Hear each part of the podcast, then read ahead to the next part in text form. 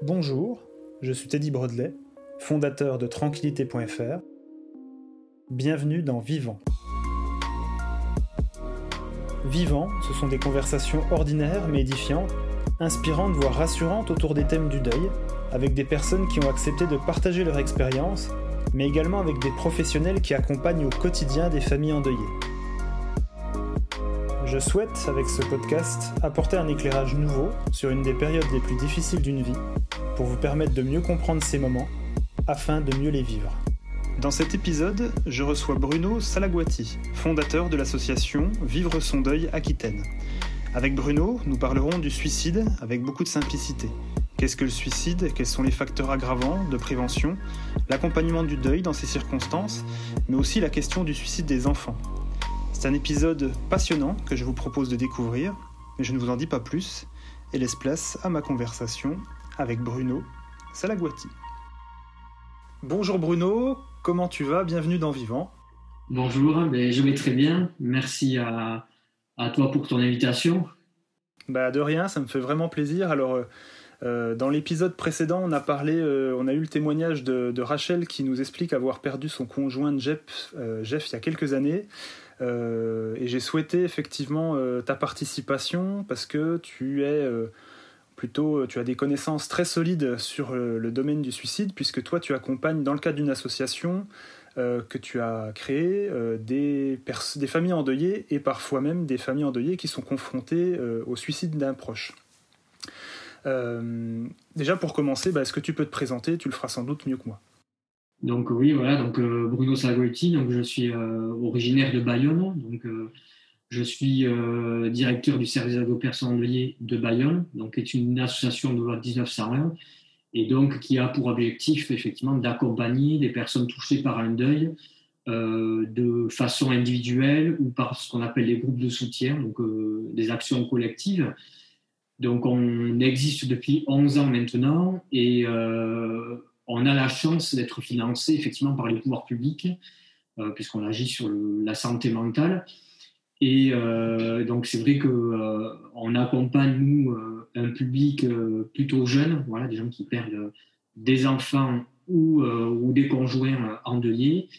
Et effectivement, on a une particularité, c'est qu'en fait, on accompagne chaque année effectivement des personnes qui ont perdu un proche par suicide. Donc, euh, j'ai passé, euh, donc j'ai des formations universitaires, euh, bien évidemment. Et sur la thématique du suicide, j'ai voulu aller beaucoup plus loin, puisque l'année dernière, eh j'ai passé un des tout premiers DU sur la prise en charge des personnes sur le suicide, en fait.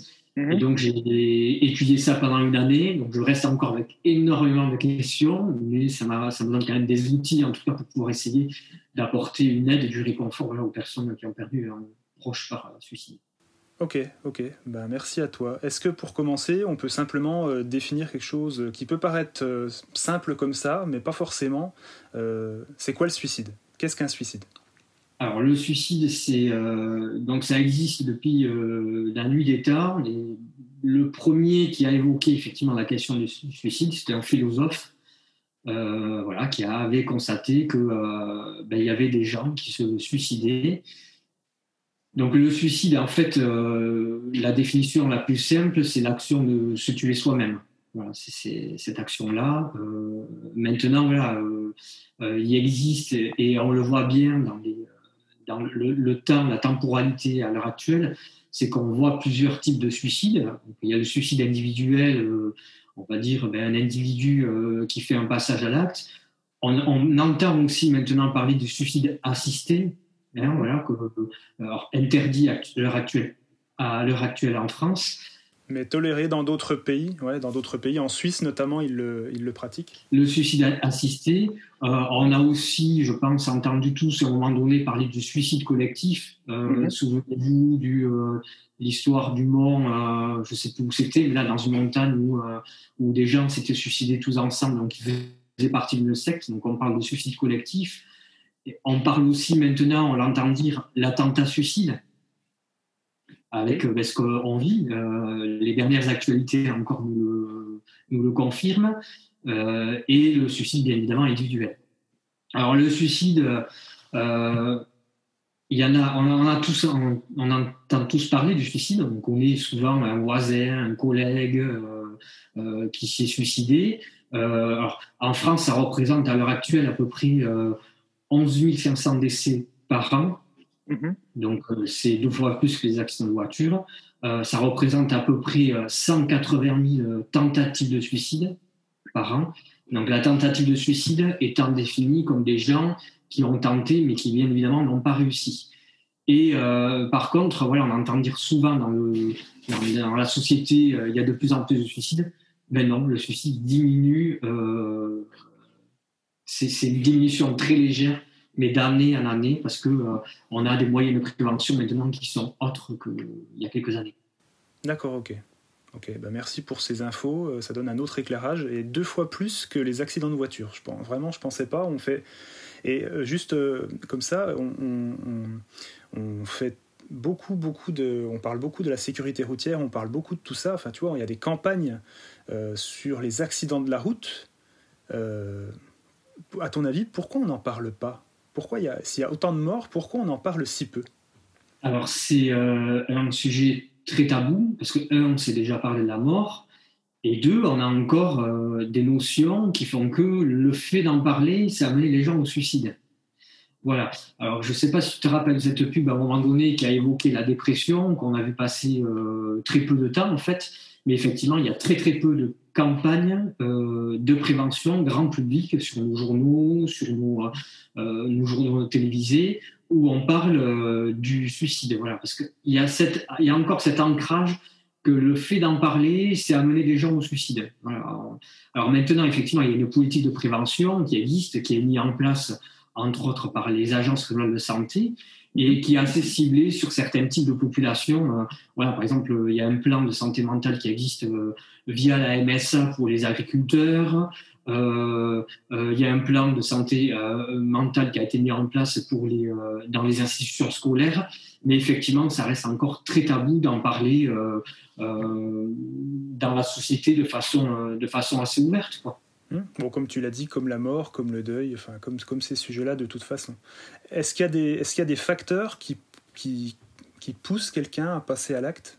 Enfin, un ou plusieurs facteurs. Je ne sais pas si c'est, on peut faire quelque chose de simple là-dessus, mais... Alors, l'individu qui, se suicide ou qui a des idées suicidaires, c'est qu'à un moment donné, c'est un individu, qui est en souffrance.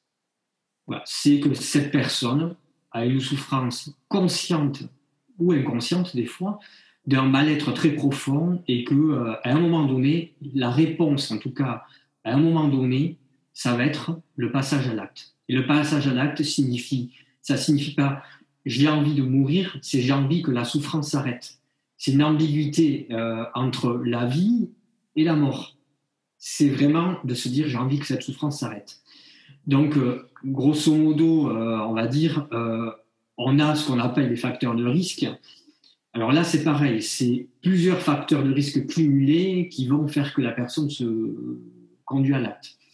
Alors, dans les facteurs, on va considérer qu'il y a ce qu'on appelle les facteurs euh, distaux. Donc, euh, alors qu'est-ce qu'on appelle ces facteurs distaux? Ça va être ben, tout ce qui est euh, de l'ordre des violences pendant l'enfance, des événements traumatiques vécus pendant l'enfance, des pertes précoces pendant l'enfance, de perdre un père ou une mère pendant l'enfance, ça peut être des facteurs de risque. ça peut être aussi des pathologies mentales, hein, des troubles psychologiques, en particulier la dépression, euh, les troubles bipolaires, la phase débutante de la schizophrénie. Euh, ça peut être aussi euh, des événements traumatiques voilà, vécus pendant cette période-là. Et après, on a ce qu'on appelle plutôt les facteurs, les facteurs qui sont prêts. Ça va être une rupture, un deuil, la perte d'un emploi, euh, une majoration d'un état dépressif, l'arrêt d'un traitement pour un schizophrène, etc. Il existe un tas de facteurs. Donc, moi, j'aime bien dire que voilà, il y a, euh, un individu est amené à, traverser des crises dans sa vie, et les crises, soit on trouve des solutions, soit effectivement euh, on, bloque sur ces crises. Donc, moi, j'aime bien dire qu'il y a effectivement ce qu'on appelle en psychotraumatologie on considère qu'il y a à peu près trois crises. Hein. Il y a la crise psychosociale, c'est les crises qu'on, tout à chacun, on est amené à vivre un jour. Le passage du tout petit enfant à l'enfance, de l'enfance à l'adolescence, de l'adolescence à je me marie, la naissance du premier enfant, tout ça, c'est ce qu'on appelle les crises psychosociales, des crises qu'on vit et qu'on traverse tous. Il y a des gens qui le traversent plus ou moins bien. La naissance d'un enfant peut être un événement heureux, mais être aussi un événement déstabilisant parce que l'individu ne va pas savoir gérer la chose, va énormément se poser de questions, etc. Après, on a ce qu'on appelle les crises psychotraumatiques. Donc les crises psychotraumatiques, on en a entendu parler malheureusement avec les attentats de Paris, voilà, où les gens vont être en crise, euh, une souffrance liée à un psychotrauma, voilà, parce que les gens ont vécu des, choses traumatiques et euh, c'est vraiment euh, le fait de vivre la mort en fait. Voilà.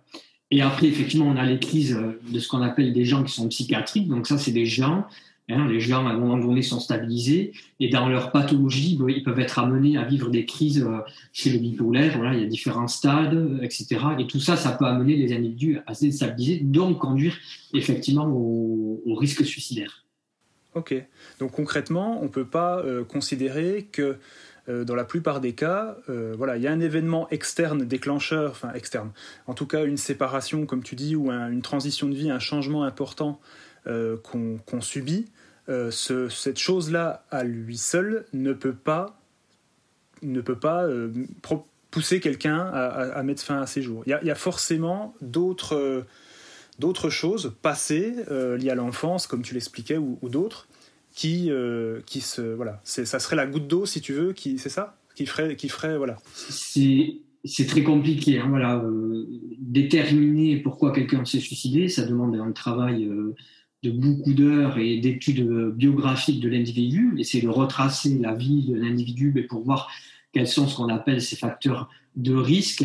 Il y a aussi des facteurs de protection, c'est important d'en parler. Le fait d'avoir de la famille, le fait d'être entouré, le fait d'avoir un tissu social, euh, etc., sont des facteurs euh, à risque. Après, on a des populations qui sont euh, des populations qui sont à risque. Parmi les populations à risque, ben, il y a les personnes incarcérées en prison, par exemple. Mhm. Euh, les personnes âgées qui bénéficient euh, souvent peu de, de, soutien euh, à côté ben, parce que tout qui sont en train de perdre tout le monde.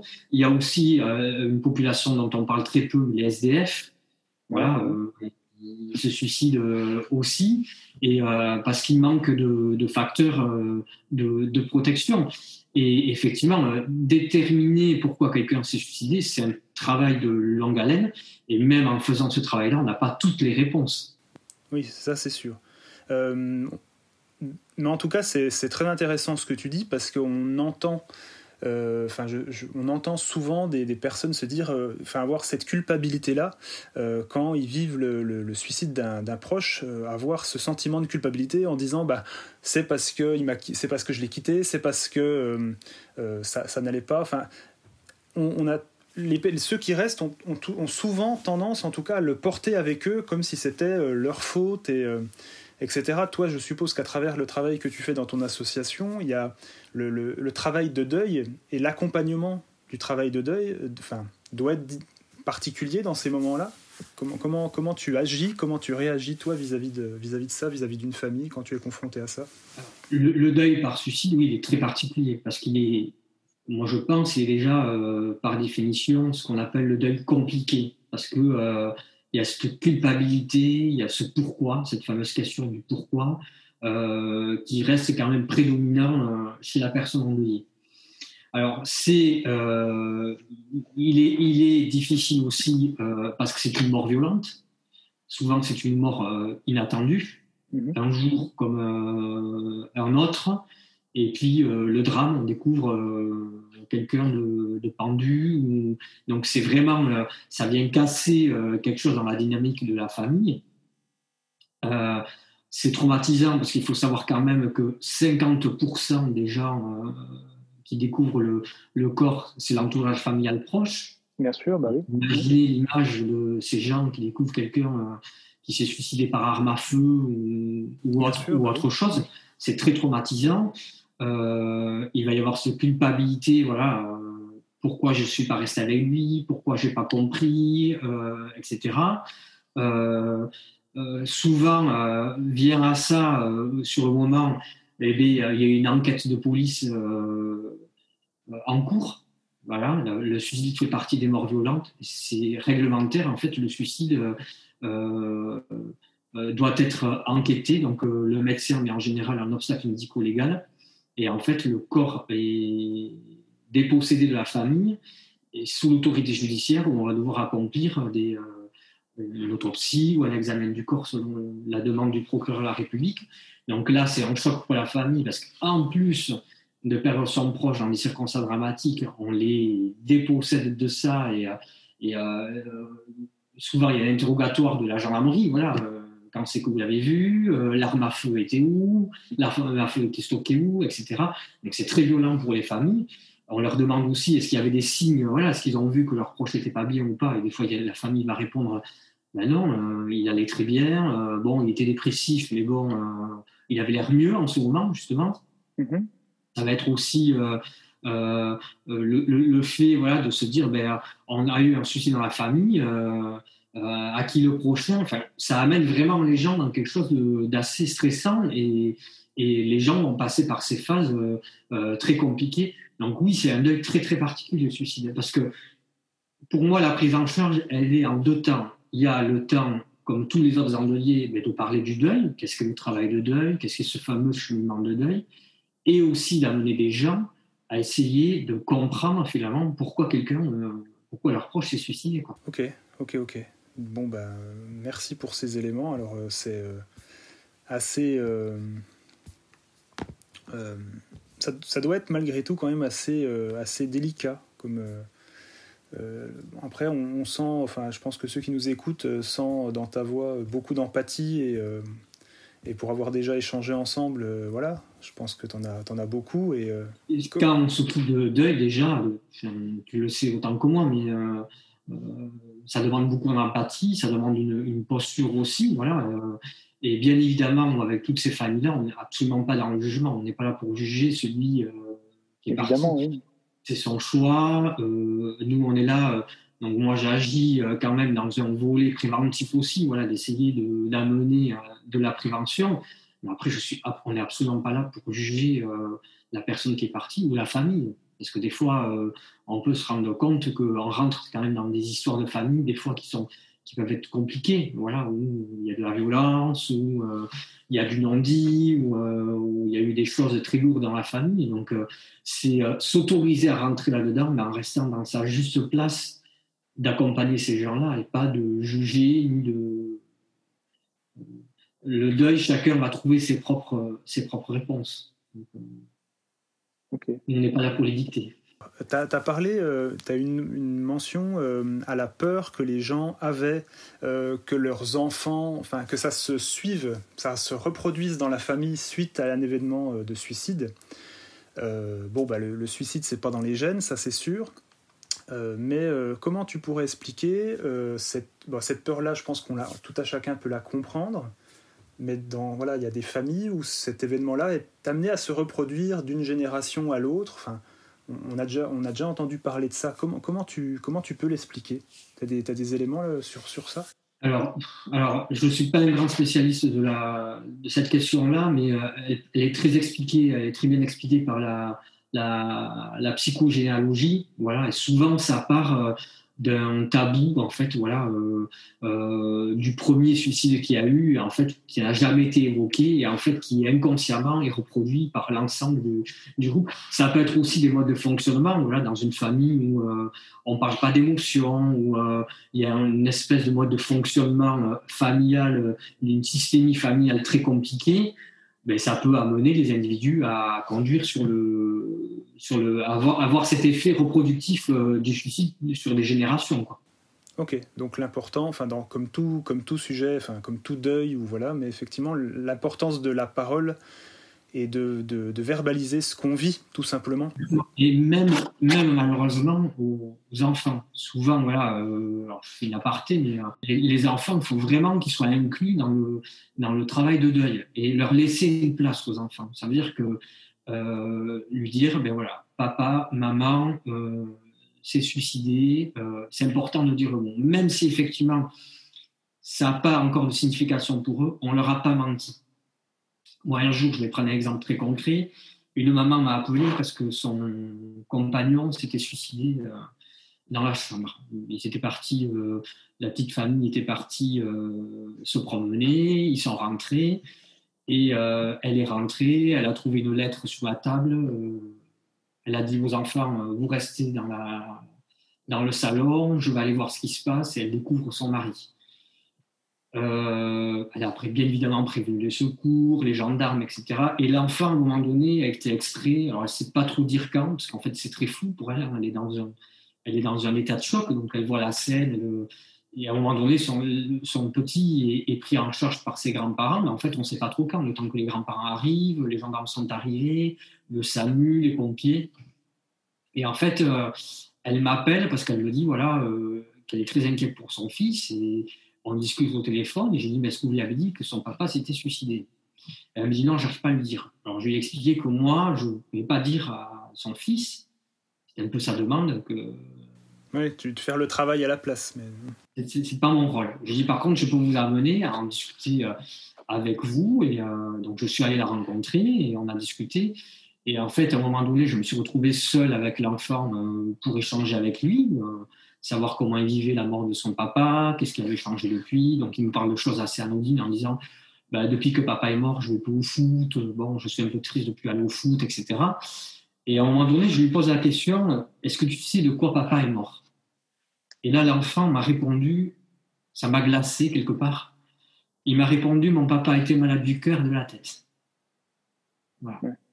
Donc l'enfant avait absolument compris que son papa n'était pas bien, en fait, et qu'il n'en pouvait plus. Et en fait, l'enfant avait compris. Alors, c'était avec ses mots à lui. Mais à un moment donné, euh, dans sa construction, il avait 8 ans au moment où j'ai vu cet enfant. Et, quand j'ai dit ça à la maman, j'ai dit, mais je pense qu'il a compris et que ça ne doit pas devenir un sujet tabou. Alors, ce qu'il faut expliquer à l'enfant, c'est de dire, effectivement, papa, euh, il n'a pas pris la bonne décision sans le culpabiliser, le, papa, mais lui dire, voilà, tu sais, si un jour tu n'es pas bien, il faut savoir venir m'en parler. Euh, le harcèlement scolaire, on entend énormément de choses maintenant, euh, et c'est vraiment important de donner à l'enfant cette liberté de, pouvoir en parler, sans que ça devienne euh, tabou. Ok, donc ne pas mettre les enfants de côté, ça c'est, important, parce que c'est vrai que là, dans... Alors je fais une aparté sur le deuil en général, mais c'est vrai que la place des enfants euh, est très peu abordée. Est-ce qu'un enfant doit voir son, son papy ou sa mamie, par exemple, dans ce cas-là, assez classique euh, est-ce qu'on doit l'emmener? Est-ce qu'on ne doit pas l'emmener? Est-ce que c'est des, vraies questions? Les enfants savent souvent ce qu'ils veulent. Moi, je l'ai vécu euh, personnellement, euh, voilà, où, à mes neveux qui avaient perdu leur grand-mère, je leur ai posé la question et ils m'ont dit, mais, ils ont voulu aller au funérarium. Et en fait, les gens qui étaient sur place, les gens ont pris pour un fou. Hein. Voilà, la famille me s'est dit, mais amener un enfant de 9 ans et de 11 ans au funérarium, mais c'était leur grand-mère, ils avaient besoin de la Alors, je les avais préparés en amont en disant voilà, on va aller dans un lieu euh, euh, où, euh, j'avais appelé ça voilà, la, maison des morts, voilà, la mhm. maison où euh, où, on vient voir les morts, où les familles se retrouvent.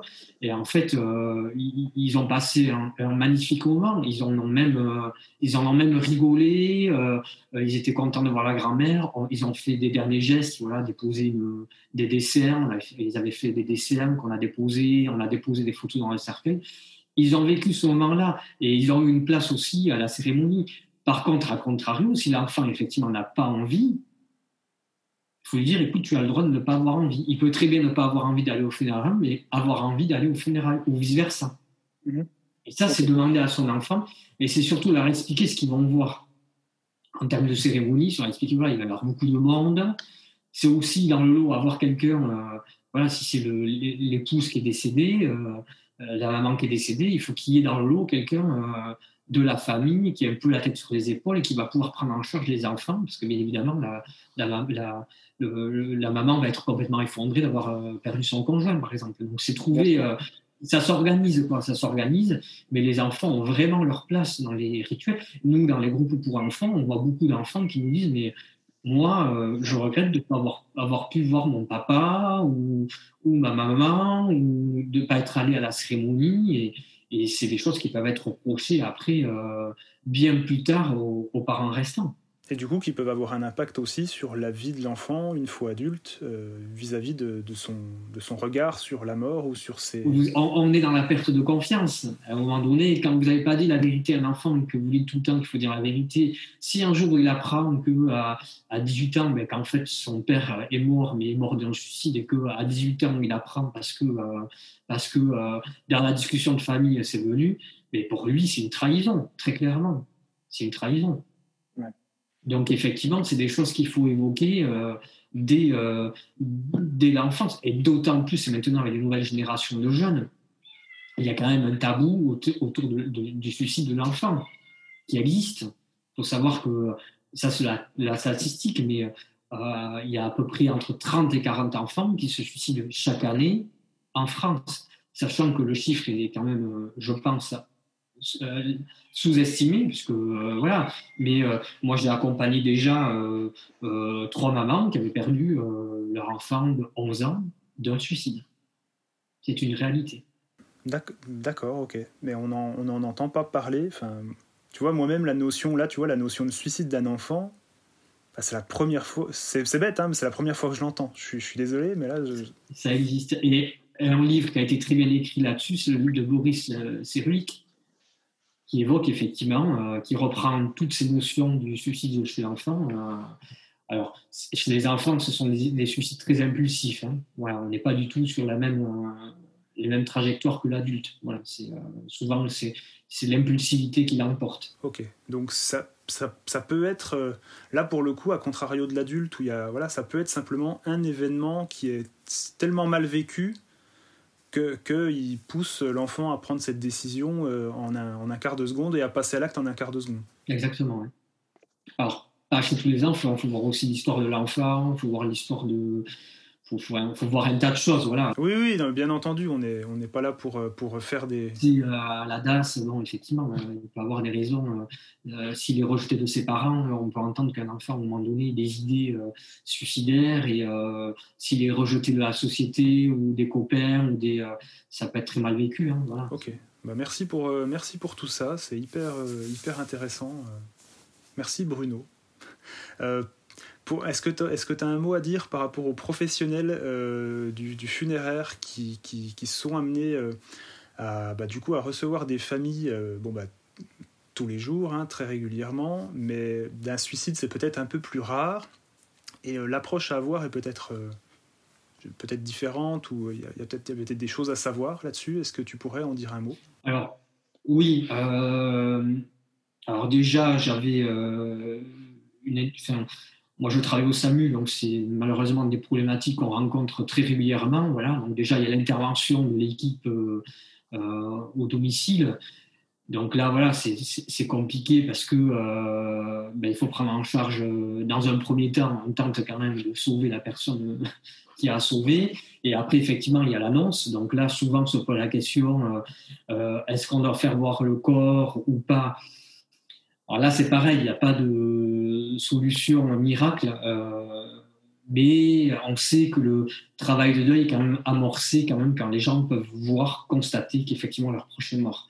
Donc bien évidemment, euh, on soigne la scène, en tout cas, voilà, on évite, euh, on, casse ce qui a à je veux dire, mais il faut vraiment rendre ce temps de, hyper important aux familles de pouvoir ben, constater par eux-mêmes que leur proche est mort.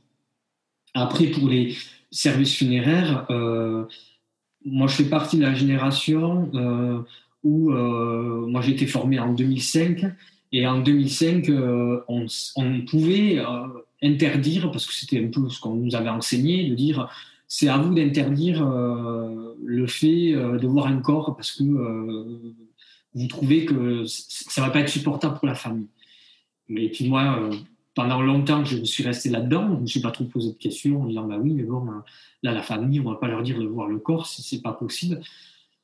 Sauf que bon, mais on a, il y a eu des études quand même en disant mais si, faut, c'est important que les gens puissent se recueillir auprès du corps, même si effectivement la présentation, elle ne va pas se faire dans les codes habituels que l'on fait.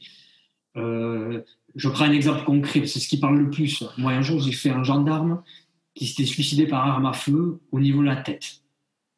Mhm. Donc, je reçois la famille et sa fille qui avait 16 ans me dit, mais moi, je veux voir mon papa.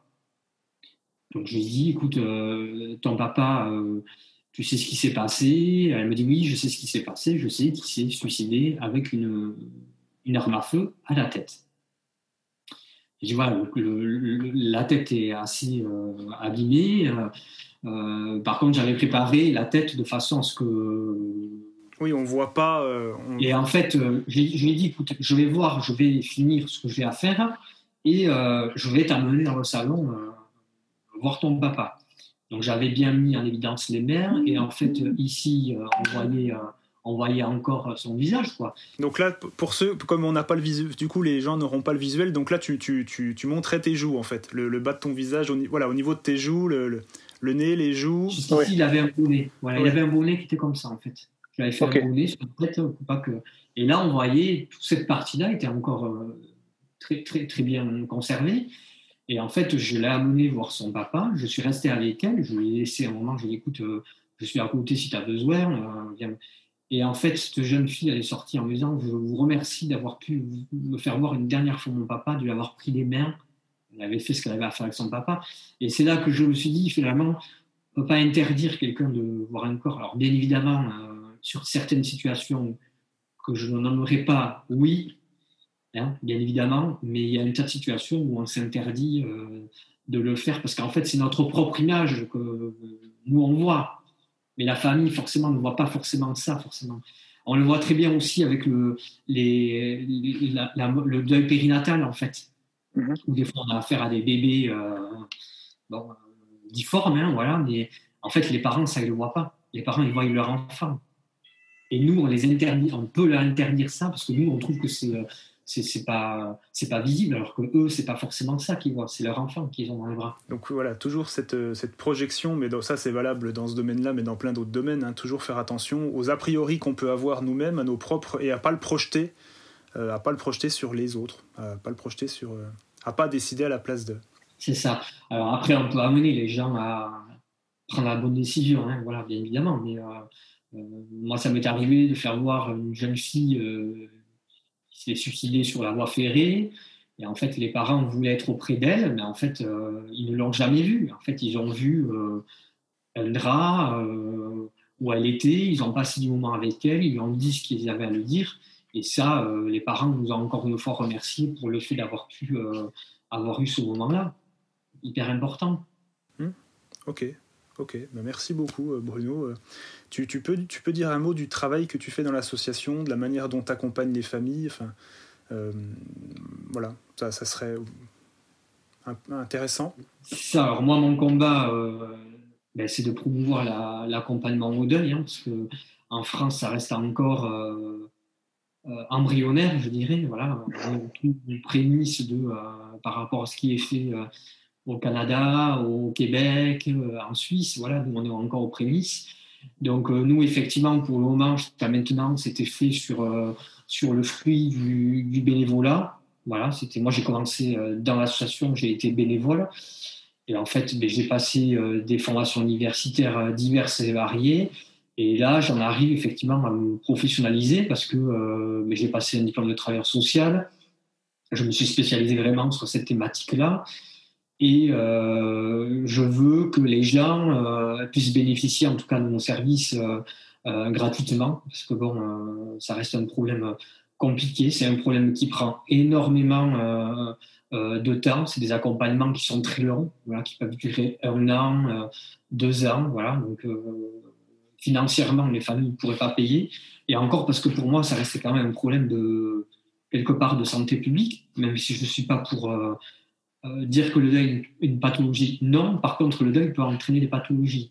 Et donc, nous, le but de, ces associations-là, c'est d'être entre le monde, on va dire, médical, psychologique, et la société. En fait, on est euh, des structures, je dirais, psychosociales, avec des gens qui sont formés à repérer, à prendre en charge. Donc, on propose nos, propres prises en charge, accompagnement individuel, groupe de soutien, mais on sait aussi orienter des gens quand on sent que c'est plus compliqué, qu'il y a un syndrome dépressif qui s'installe avec des idées suicidaires par exemple, des gens qui ont des, des, images traumatiques, et eh bien on sait les orienter vers des structures euh, de prise en charge euh, psychotraumatique, etc.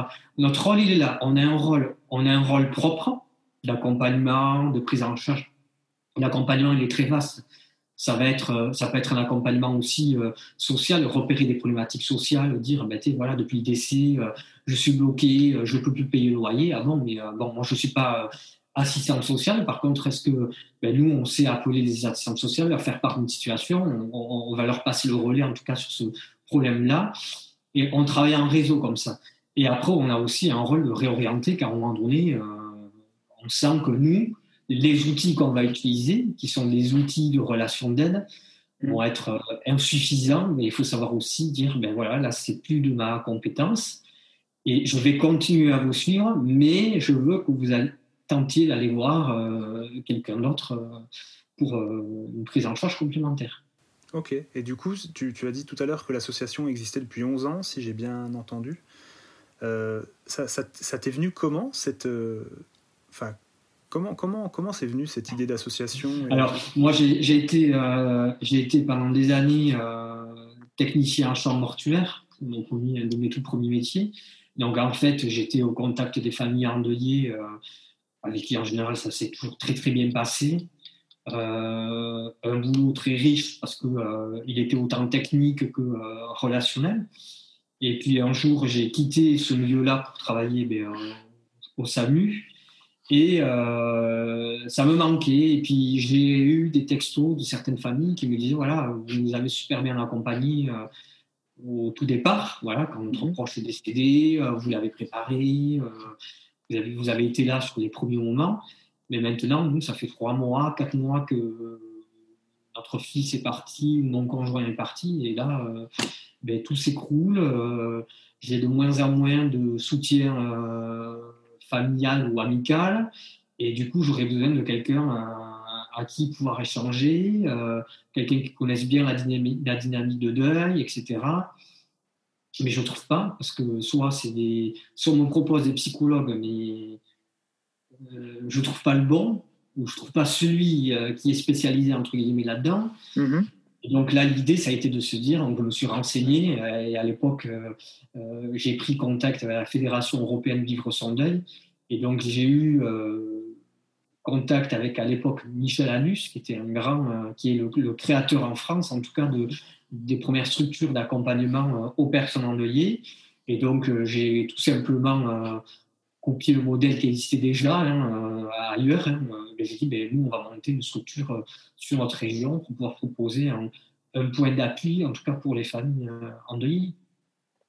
OK. Et donc là, on a lancé le truc et, et l'association. Et puis là, c'est vrai qu'effectivement, mon combat, donc, c'est toujours de garder un circuit bénévole, parce que je je suis issu du bénévolat, mais c'est aussi de créer vraiment une, une, entité professionnelle autour de l'accompagnement Ok, ok. Voir, ben, euh, en fait partie maintenant de ces gens-là, d'essayer d'échanger, de voir comment on peut améliorer les prises en charge, qu'est-ce qu'on peut proposer, qu'est-ce que les familles souhaitent. Et, euh, et euh, nous, c'est vrai que ici, localement, en tout cas, on accompagne à peu près ouais, une centaine de familles par an. C'est beaucoup, c'est beaucoup une vraie demande. Oui, il y a une vraie demande. Et encore une fois, ce n'est pas parce que j'ai créé cette structure d'accompagnement que je dis que le, deuil doit être accompagné systématiquement.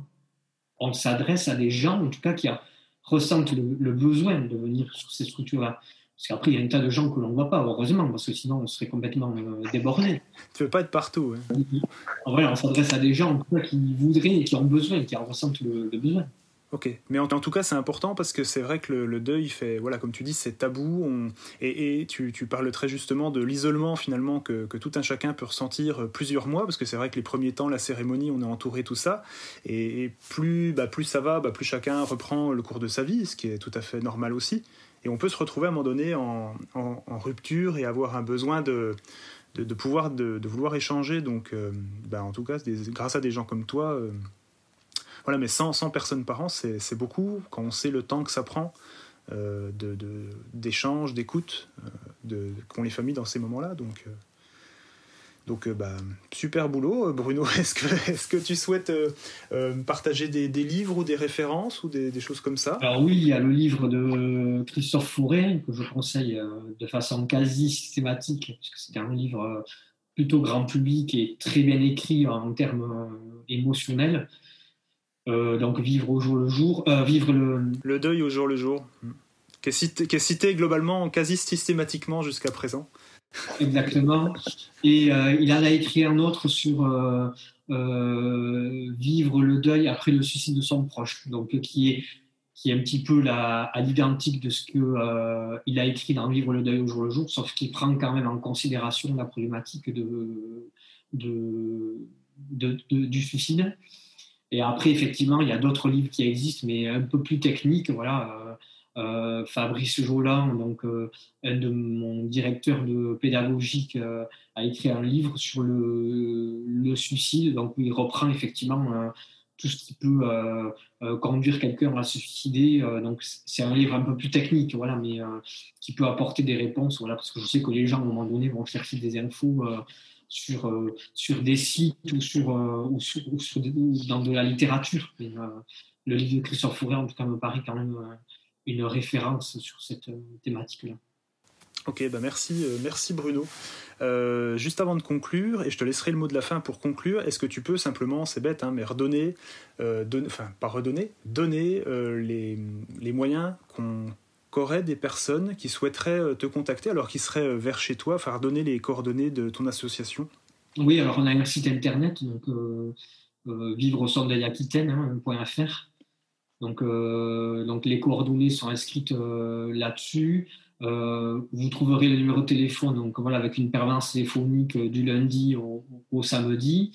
Et après, on peut aussi nous contacter via une boîte mail sur contact vivre au centre de Aquitaine tout attaché, euh, aquitaine.fr. Et on a aussi une page Facebook, euh, la, page de Vivre au centre de Aquitaine aussi, qui est un moyen de contact aussi, euh, où les gens peuvent nous contacter. Euh, Directement. Des fois, il y a des délais de réponse, des fois, qui peuvent être un peu, un peu allongés. Ok. Ok, bon, préférence en tout cas le, téléphone, le mail, mais en tout cas, je remettrai dans tous les cas les, liens, enfin le lien de, ton, enfin, du site de l'association et les coordonnées sur, euh, euh, sur l'article que euh, sur le blog, enfin, qui sera disponible au moment où cet épisode-là sera publié de toute façon. Et, et voilà, et je te référencerai dans la catégorie association bah, sur mon site, sur tranquillité.fr, comme ça, les gens, tranquillité.fr, ressources, et puis derrière, il y a tous les contacts utiles, et donc le tien en fera partie désormais. Euh, donc, euh, ok, merci. Euh, je te laisse le mot de la fin pour, pour conclure. Est-ce que tu souhaites ajouter quelque chose? Enfin, voilà. La seule chose que je voudrais dire, c'est que, effectivement, dans une situation de souffrance, de deuil, de, ne pas rester seul, de se faire. Il n'y a pas de honte à se faire accompagner quand on est endeuillé. Au contraire, souvent, les gens en trouvent du bénéfice et ça fait une force d'être accompagné. Je ne dis pas que c'est du systématique, mais si vous en avez besoin, ben, allez-y. Maintenant, euh, il y a des structures euh, un peu partout en France, donc effectivement, ce n'est pas homogène, mais euh, on peut trouver des solutions maintenant avec les nouveaux outils de nos jours pour pouvoir communiquer même à distance. Donc ne restez pas seul, c'est le mot que j'ai. C'est le mot de la fin. Bon, ok. Merci en tout cas Bruno pour, pour tout ça. C'était très très très intéressant et et euh, voilà, au moins on parle d'un sujet ben, voilà, qu'on aborde peu, mais qui, ben, qui peut toucher euh, chacun d'entre nous. Euh, voilà, demain, on, ne sait pas. Donc, bah, écoute, merci pour tout, Bruno. C'est très gentil à toi. je te souhaite une belle fin de, belle fin de journée et prends soin de toi. Merci, toi aussi, Teddy. À bientôt. À bientôt. Hein. Voilà, c'est fini pour aujourd'hui. J'espère que cet épisode vous a plu. Si c'est le cas, n'hésitez pas à le partager et à le commenter sur vos réseaux sociaux. Vous pouvez également mettre une note 5 étoiles sur Apple Podcast, cela aide beaucoup, vivant, à se faire connaître.